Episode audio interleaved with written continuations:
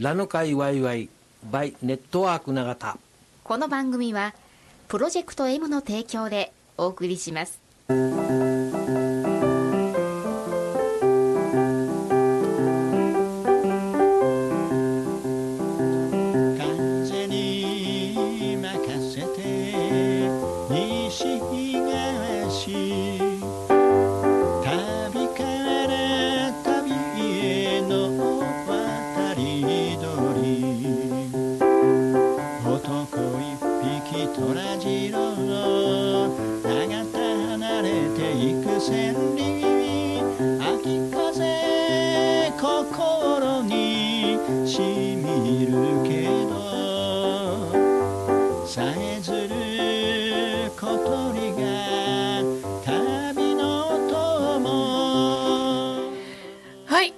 始まりました。ラノ会ワイワイバイネットワーク長田。ちょっと、色が黒く見える方と、それから素敵なお帽子をかぶってらっしゃるお二人がご出演です。お名前をお願いいたします。はい、NPO 法人ネットワーク長田石倉大蔵です。はい、石倉悦子です。はい、よろしくお願いいたします。お願いします。今日はZoomですることになってしまったんですけれど、これはなぜでしょうか。はい、コロナにかかってしまいました。はい、これですね、最近少し増えてますよね。増えてますね。急激に増えてきましたね。で、今日は。ではお二人は2人でお家で待機。あ、もう期間切れました。解放はされました。はい。2日前から解放されました。最初の頃から比べると随分日数とかいろいろ変わってるみたいなんですが、じゃあまず最初から今ね本当にすっごく寒くって、私もスタジオの中には今米ダーラがいっぱいあるんですけれどでこれは食料支援、最後に12月26日月曜日に最後のやって、あと29日、年末のギリギリの時にはインドネシアの人たちにっていう風にするっていうので、乾麺とかね、でお菓子とか、それから生理用品もなんですけれど、であと米をこう1週間分ずつにしたのがこうめちゃくちゃ積み上がってるんですよ。でそういう食料品があるところであんまり暖房も使えず寒くてすいません、皆さんにもう帽子もかぶり手袋もし腰巻きもしながらという状況になってるんですけれど、こういう寒い時にやっぱり風邪にねかかったりとかっていうだけじゃなくて、やっぱりコロナ随分ガガガッと増えてきてますけれども、どんな風な状況でそのコロナと分かり、それからどういうふうに対応し、そして今の解放状況までになるのか、詳しくご説明いただきたいと思いますが、まずどちらの方からどうぞ。では太蔵さんお願いします。はい、寒くなって、結構全国的にも感染が広まってきて。そういう中でクララサクラは手洗い消毒うがい換気など綿密にやってきたんですけど、でコロナが始まった当初からそういう注意をしてきたんですけどね。その間全然やっぱり感染者いなかったんですよ。で今回ねさくらの方からちょっと利用者さんから出て、でこう広まっていたんですけど、でちょうど僕の娘さと子がですね、感染しまして、でそれは分からなかったもんですから、でどんな症状ですか、感染してって最初の頃は。さとこさんやっぱり熱でちょっと最初の判断ができるいうことですね。うんうん、で僕の場合は38度ちょっとかな。急に？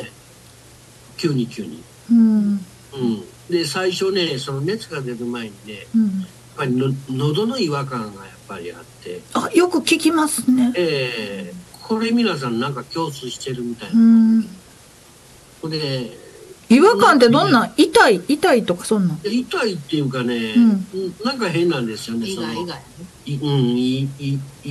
やらなんかこう痰が出そうな感じとか、うん、でまあ多少のまあ咳、これでそういう違和感みたいなのがあって、それから熱が出た。風邪でもね、こうよく意外がするとか、なんか喉が腫れてる感じとか、うがいするみたいにするじゃないですか。いや、ああいう症状ですよ。あ、じゃあ全くほとんど一緒。もう風邪ですね。ああ。だからそれで熱が出て、でひょっとしたらと思って、主治医の先生かな。いつもしましたら、で検査はうちでできないと。それは電話で聞く？電話で。でそれやったらもう発熱外来。受けてください。で結構探したんですけど、断られましたやっぱりね。あらあら、そうなんや。で最終的に元町にあるね、クリニックですけど。そこは24時間対応して、で問い合わせたら、検査してくれるということでね、2人でフラフラになりながら元町まで行って。それ同じ時期に悦子さんも熱出た？そうそう、全く一緒です。だから同じ日に聡子と接して、でその3日後に2人同時に出たので、もう聡子からもらった。聡子はその事業所からもらって、だから本当に同時です。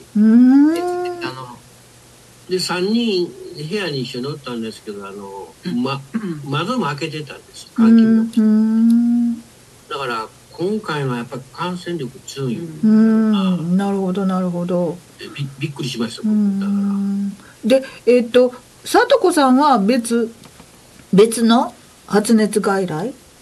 聡子がまずいろんなとこ電話して断られて、で最終たどり着いたのが発熱外来で元町の。でそれを教えてもらって、で電話したら、夜の9時10分やったら見れますって言われて、ずっとこうやっぱり予約をこう入れてはんねんね。24時間予約取ってはるので、それでもう遅い時間やけども、もう主人もしんどいけど車運転してくれて、それで夜行って、でもその場ですぐ出ました。あ、それは PCR 検査？ PCR と何？抗原検査と2本両方同時にしたんです。で抗原検査の方でも2人とも陽性って出たので、PCR は関係ないっていうことで。いやそれって抗原検査のキットってわりかし売ってるじゃないですか。であれじゃなくて鼻に突っ込む方です。ああ、なるほど。唾とかそういうんではなくてっていうことです。じゃなくて、唾では陰性でした私も。ですよね。あれあんまり信用したらあかんとかって言われますよね。やっぱり鼻の奥の方に。先生がするの？看護師さん。あ、看護師さんが。先生は全然姿表しません。で全部その対応やり取りはリモートです。あ、こんな感じで。ああ、そう。あ、じゃあクリニックに行くじゃないですか。はい。行ってどうすんの？ピーッと。外で待たされます。階段のとことか踊り場とか。階段の4回やってもう必死で上がりましたよ、ね、もうエレベーターも使ったらあかんのですか。ないんですよ。あ、ないんですか。はい。熱あるのにっていう感じね。で4階に上がえじゃあ着くじゃないですか。はい。で最初どうするん？電話すんの？いやいや受付の前のところでここに座って待ってくださいって言われる。うん。階段の踊り場みたいな。踊り場。丸い椅子に座って、やっぱり換気をしてますんでね。開けっぱなし。寒かった。で、それを対応する受付の人との間には今スタジオにもありますがクリーンのこういうのが置いてあるわけですか。いや、まあ受付は一応あんなん貼ってあるので、でも看護師さんは普通に接してましたね。ああ、そうですか。で、見てくれましたよ。それでどっか部屋に次入るんですか。あ、そう。で、さっきリモートって言ってはったけど、そしたらそこにこんなカメラがあるってこと？タブレットが置いてありました。はあ。先生の顔がポッと出てきて、イヤホンで先生と話して。ああ、なるほど。で、今から看護師が鼻の検査しますみたいな。いや、もう検査した後の結果のお知らせの時に個室に呼ばれるんです。じゃあ待ってる時に看護師さんがしてくださるんですね。そうです。でリモートで先生とイヤホンで話を聞く、話して陽性ですねお二人ともって言われまして、でそこからどうするの？はい、こういう感じで対応しはんなぁと。なるほど、なるほど。先生もかかったらあかんもんね。で、それ陽性ですって分かって、そこからどうするんですか？そこからはもう対応の仕方ですね。まあクリニックでは、電話を入れて、容体を聞き取りますと、あ、ご自宅に帰られてから、でそれとは別に、保健所の方から行くのね。そちらの方に連絡が入って、毎日その体温が状態をチェックされるわけですね。それは自分から保健所に言わなくてもそのクリニックの方から保健所に言っといてくれる。保健所から毎日電話がありました。それで酸素飽和度測るのあるでしょう。はい、指にこう入れる。あれを保健所の方が自宅まで持ってきてくれました。ああ、そうですか。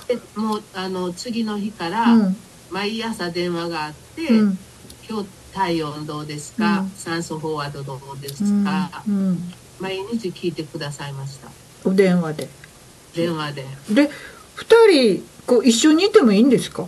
一緒にいてくださいって言われました。あ、そう。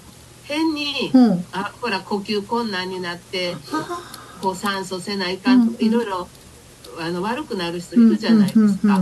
急になるね、一緒にいてくださいって。一応高齢者なんでね。そう、高齢者扱いされました。あ、それにあれでしょ？既往症。そうです。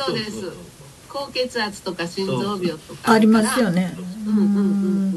じゃあ別々に個室に入っといてくださいとか会わないでくださいではなくて、やっぱり両方でこう逆にいたわりやってください。いや、考えてみたらね、2人同時になってよかったかもしれないですね。片っぽがコロナになって片っぽが何もなってなかったらこんなんしながらこうやって「寄らんとって」って言いながら「ここご飯置くからね」みたいな感じになるよね。2人かかってるから公に一緒に入れるしね。かかるのはよくないけど、まあまあかかってしまって誰でよかったかよかったか。熱って何日ぐらい？僕の場合は2日ですね。2日経って平常に戻りましたね。私もそうですね。高くて8度6分。あ、それ40度とかそんなんじゃなかったんだ。お医者さんがワクチンを3回打ってるっていうのを強調してくださって、やっぱり3回打ってるから進んでますね、みたいなことを。それは先生よ言われてました。やっぱりそうなんでしょうかね。なんかそんな風みたいなね、個人差はあるかもしれないんですけど、すごいお二人は3回打ってはりますからね、軽く進んでよかったですね、みたいな。だからそんなにしんどくはなかったですね。もう38度とかねだったらもう40度近くなったらあちこち痛いし動かれへんしなるけど、でもあちこち痛かったね。でも体痛かった。ああそうですか。咳もずっと？咳はなかった。時々やね。あんまりです。で何日間のその待機っていうか外へ出ちゃいけないっていう1週間ですね。それコロナと分かってから？そうです。それは保健所の方が何日まではとかって言ってくださるんですか？そうです。あ、でまあ最終的には調査されて、保健所の方が判断されて。あ、なるほどなるほど。もうこれで解放ですよ。あ、毎日の電話の時に。もう今日から大丈夫ですよって。一番最後の日はそのね隔離期間の間、来週の日はそうやってチェックされて、まあ念入りにチェックされたんかなちょっとね。これでまあ僕の方は大丈夫ですよっていう。熱子さんの方がちょっとなんかね当日の朝にね7日目の朝に7度9分熱があったんですよ。それは多分ねお布団の中で汗かいてそういう状態で測ったのでやったんですけど、7度5分超えるとやっぱりちょっと相談しますねって言われて。で1日私はもう1日様子を見ることになって、そうですか、次の日にまたずっと熱測ってたら平熱やったので、だから1日遅れで私の方は OK が出ます。これお薬って出るんですか？薬はないです。ないですか？はい。体が痛かったら痛み止めとかね、熱があったら解熱剤とか。そうですね、それだけです。それぐらいです。それを送ってもらうとかそんなんですか？あ、その日にもう出してくださいました。あ、それはクリニックの方。クリニックで熱冷ましとあと咳止めみたいな。ああ、はいはいはいはい。それは出してくださいました。で主人が体が痛いって言ったら送ってくださいました。あ、痛み止めを。痛み止めを近くの私らが取りに行きやすい薬局まで、まあ、自宅でも送ってくれるんですけど。そうなんですか。ク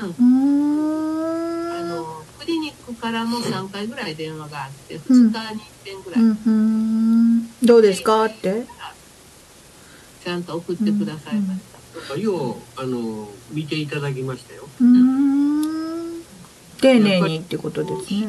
しんどくてもね、頑張ってちょっと食べれたら食べるものを食べて、水分やっぱりたくさんあるとだから違うとは思うんですけど。ああ、なるほど。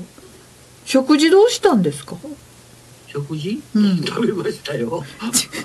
ね、これまたね、僕ちっちゃいさんにも番組の中とか個人的にも人がつながって場所がつながってっていう話よくするじゃないですか。やっぱねこの時にね食べ物にしてもやっぱりそう必要なものもそうなんですけど、やっぱりつながりの中で、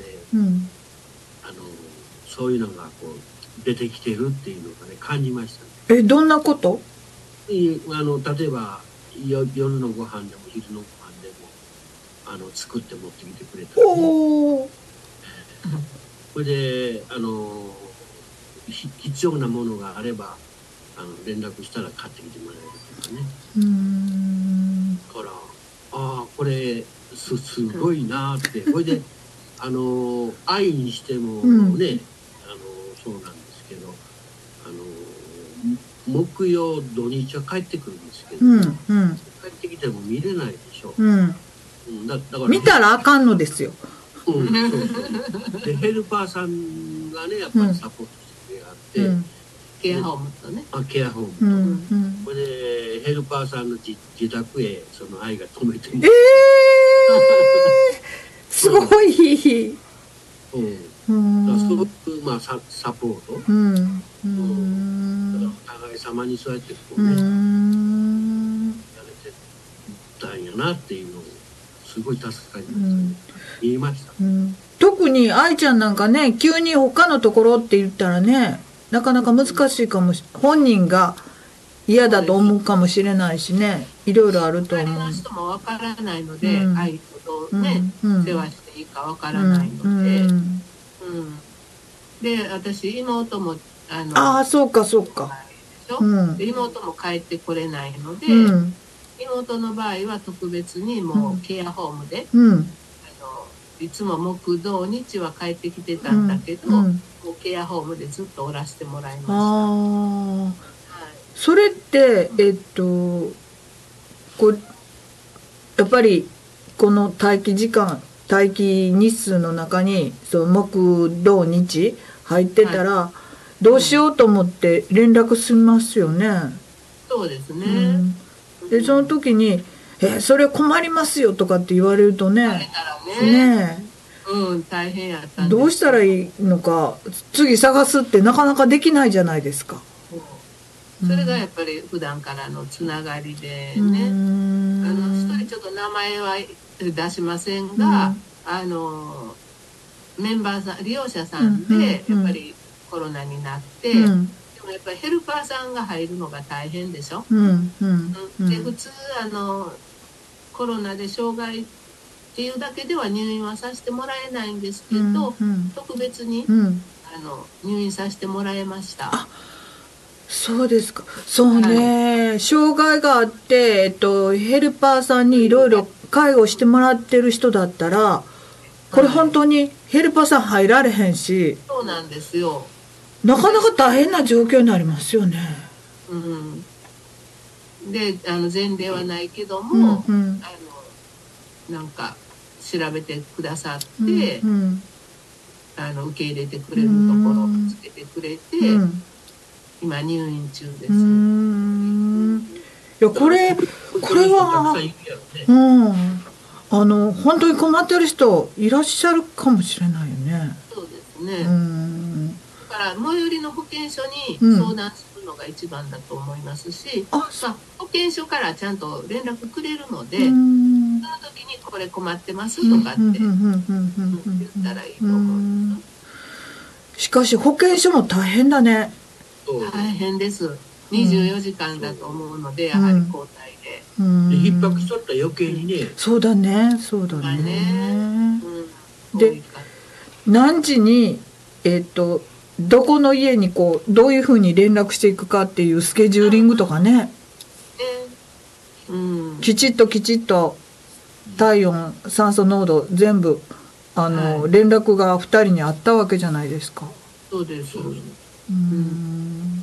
から経験させてもらいました。どういう意味で？そういう今までコロナかかって大変やなとか、個人的にね、思って、それがいざ自分になって、こういう状況が生まれて、そうなんやっていうのがね、全然よそごとみたいな感じや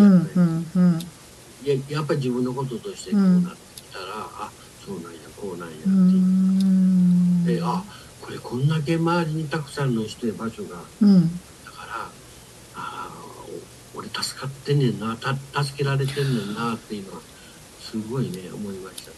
これ石倉さん自体もいろいろネットワークを作ってるとか、ここのサポートとかいろんなことは知ってはいたけれど、反対に助けられる人なんやっていうのもね。助けられました。助けられました。その実感っていうのを実感しないとなかなか人間ね。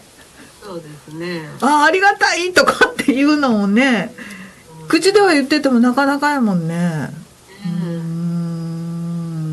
本当ね、助けました。助けていただきました。なるほどなるほど。いやコロナにならないのが一番なんですけど、でもなってみて初めてわかるってありますよね。そうですね。はい、ではそろそろお時間なので、今本当に年末になり、そして今日なんかクリスマスじゃないですか。人が集まるね、はい、せっかくだから集まるっていう時でもあり、お正月も近づいて年末年始、大晦日一緒にとかっていう風な、家族みんなでって思う時期でもあるんですけれども、だからこそコロナっていうこともあるっていうので、カメラに向かってですね、皆さんにお伝えになりたいことを、まず悦子さんからいかがでしょうか。そうですね、もう本当に映るのはもう運命やなって思ってたんですけど、まさか映るとはね思ってなかったけども、割と思ったよりは軽症で済んだし、その周りの人がすごい助けてくださったし、何よりも2人同時にかかったいうのはなんか不幸中の幸いみたいな仲良しやそうですねやっぱり気丈夫ですよね。心配だけしてるっていうわけではなくて、一緒や一緒やみたいな。そうです。だから安心ですよね。で、片一方がねそんなに大変なことにもならなかった。それもやっぱり3回ワクチンしてたっていうのもあるかもしれないね。かもしれないですしね。なんとかここまでそれでやれやれです。解放されましたんでね。お風呂入りはったんですか？お風呂、8日目にやっとまだ2回しか入ってないそうか、やっぱりちょっと我慢そうですね、1週間はやっぱりちょっと、怖くて4杯だから、でも本当は入っていいんですって。熱下がって入りそうだったら、熱さえなければいいらしいけど、怖くて入れなかった。またなったらね、なんかね嫌ですね。じゃあ泰造さんどうぞ。僕ですか。そら皆さんその感染しないようにって注意はねずっとやってきて、でもね注意言うたってもう注意できでもうその手洗いうがい換気とかね、人混みに行かないとか、それぐらいしかできない。それで石倉さんとかやっぱりパン屋さんやから、ずっと衛生管理はそのコロナの前からこうかぶるとかね、マスクとかずっとしてはったもんね。手洗いもね。結構気をつけてやってた、やってるんですけど。手洗いのその手拭きもペーパータオル、言ってはった、ああいうの使ったりとか、注意はしてても、やはりどういうふうになってこう感染の経路がね入ってくるのも分かんないんだけど、それなりに注意をしていくしかないので、まだコロナが続いていくっていうのも状況ですから、これからまた寒くなって感染の、数字も上がっていくと思うんで、ちょっとやっぱり気を抜かずにね、そういう手洗いうがい換気、人混みに行かないっていうのはね、やっぱりこう継続してある程度こう期間やっていくっていうのも心がけていかないかんのちゃうかなと思ってます。はい、はい、来年1月17日が近づいていますから、はいですね、私の去年おととしみたいに入院なんてことにならないようにそうやってね、千秋さんね、頑張ってここを乗り切っていかないと、はい、はい、そうですね、クララのパンもお願いしたいですので任せてください、はい、美味しいパンですからありがとうございます、はい、はい、みんなで頑張ってやらないといけないと思いますので、はい、はい、でもどうしてもかかる時はかかるからね。そうですね。そうです。そのためには日頃ちゃんとご飯食べとくとか、日頃ネットワーク作っとくとか。でも発熱外来探すのだけが大変そうやね。聞いてください、発熱外来、困ったら連絡先教えますので。あ、そうですね。はい。全員に教えたらまたすごいことになるから。今ね大きなるから個人的に聞いてください。そうですね。聞いていただきたいということです。はい。はい、でも解放されてやっぱり良かったです。はい。お風呂も入れて良かったです。はい。ありがとうございます。今日はハッピークリスマスですから。そうですね。素敵な、はい、クリスマスをお過ごしください。はい、あ、そうだ、さとこさんももう良くなったんですか？さとこがね、うん、あまり調子良くなくて、そうなんや、食べれない、めまいがする、うん、うんうんうん、それでさとこがまだ寝込んでます。あら、うん、隔離期間を住んでる、住んでるんやけど、うん、ちょっとやっぱり食べれなかったので。長引いてますね。でもまあ若いからって関係ないんやね。関係ないんやね。ね、はい。若い方がワクチン3回？それがね、いろいろ体調があるので出てないでしょ。やっぱりワクチンって大事なんかね。大事やったのかもしれないですね。先生は強調しましたね。ああ、そうですか。やっぱりね。こんだけ軽くで済んでるんですよ。そうかそうかそうか。それはまあね、あるかもしれない。あるかもしれない。絶対ではないかもしれないけどね。まあ子育てしてたりとかね、若いだけにいろいろ無理しているところもあったのかもしれません。早く良くなるように祈っています。はい。ありがとうございます。はい。今日はこの時期だからこそのグッドタイミングでコロナにかかったというお二人に実感のこもったリポートをしていただきました。ありがとうございました。ありがとうございました。で、発熱外来は個人的に教えますということでした。皆さんなるべくかからないように。はい。では最後にお二人からお一人ずつ年末のことと翌年に向けてのご挨拶をお願いします。はい。僕からどうぞ。はい。もうあとね、残り少ないんですけど、今年はまあいろんなことありましたよね。まあ毎年いろんなことあるんだろうけども、まあ特にウクライナとかね、まあ大変な状況が起きて、なんやろな、ちょっといびつな世の中になってきたなっていうふうに思います。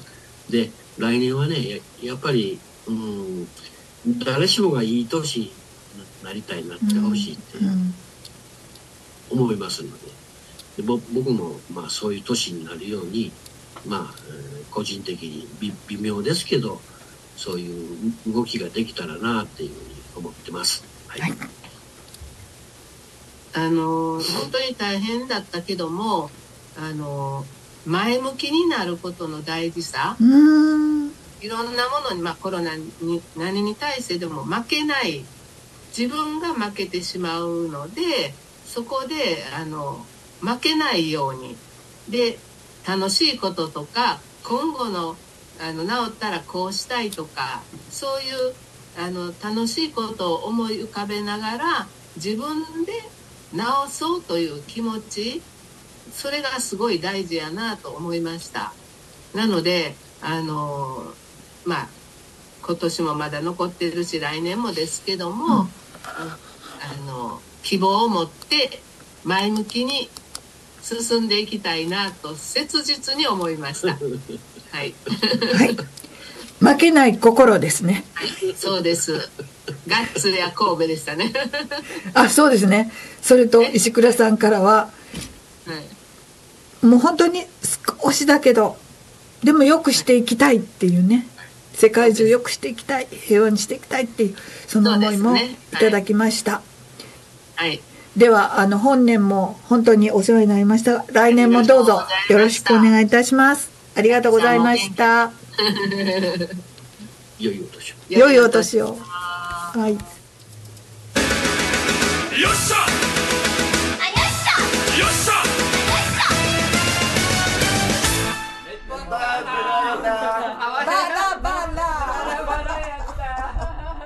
めっちゃバラバラ。もう一度ね。ネットワークだった。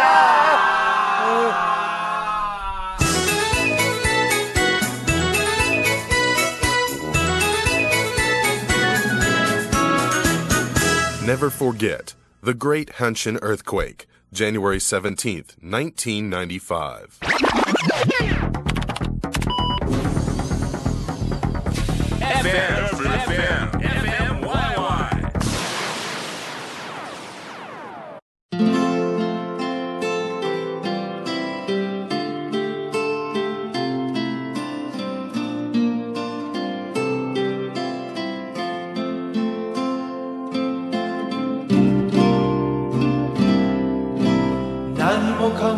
奪われた衝動の中には絶望とストレスだけだった。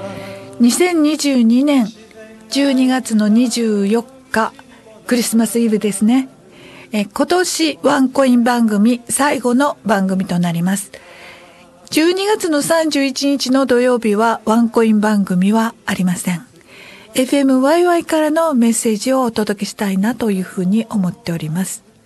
皆様も素敵なこのハッピークリスマス24、25と、そしてまたですね、2023年新たな新年と、1月17日、1995年の阪神淡路大震災からの28年目、この日 1.17 神戸に明かりを稲形を私たちは開催いたします。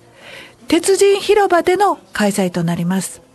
例年行っておりました JR 新長田駅ではなく鉄人広場で行うことにしています。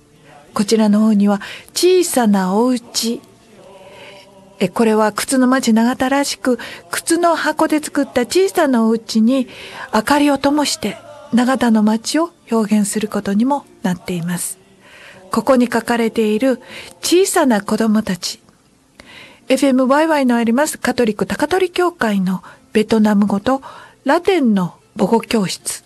こちらの子供たちと、そしてまた地域の長田の小学校の子供たち、中学校の子供たちのメッセージ。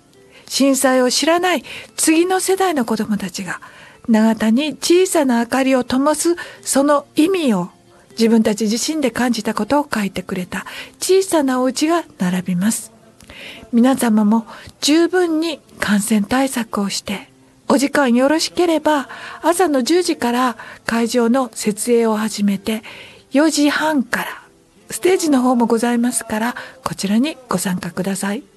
寒いから昼間だけっていう方の場合は、2時46分に 1.17、この文字だけを東北の震災の方々へ向けて灯すことになっています。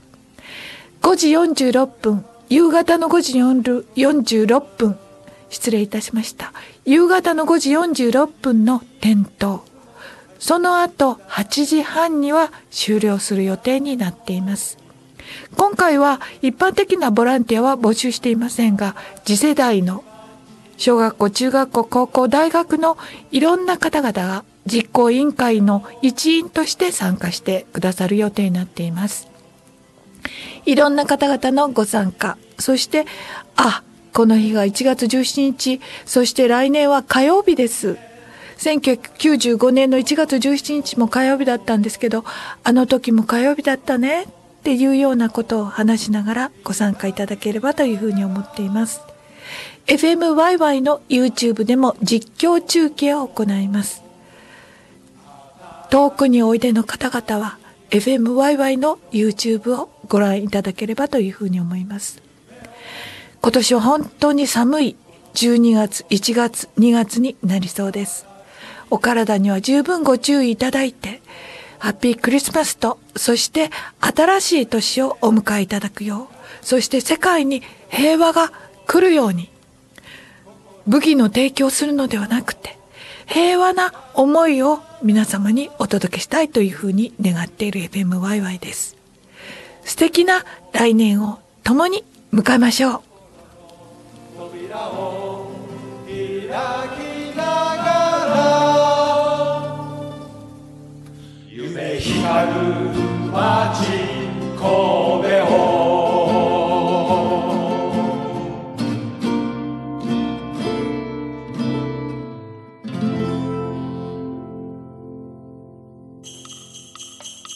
FM YY メリークリスマスタイム with you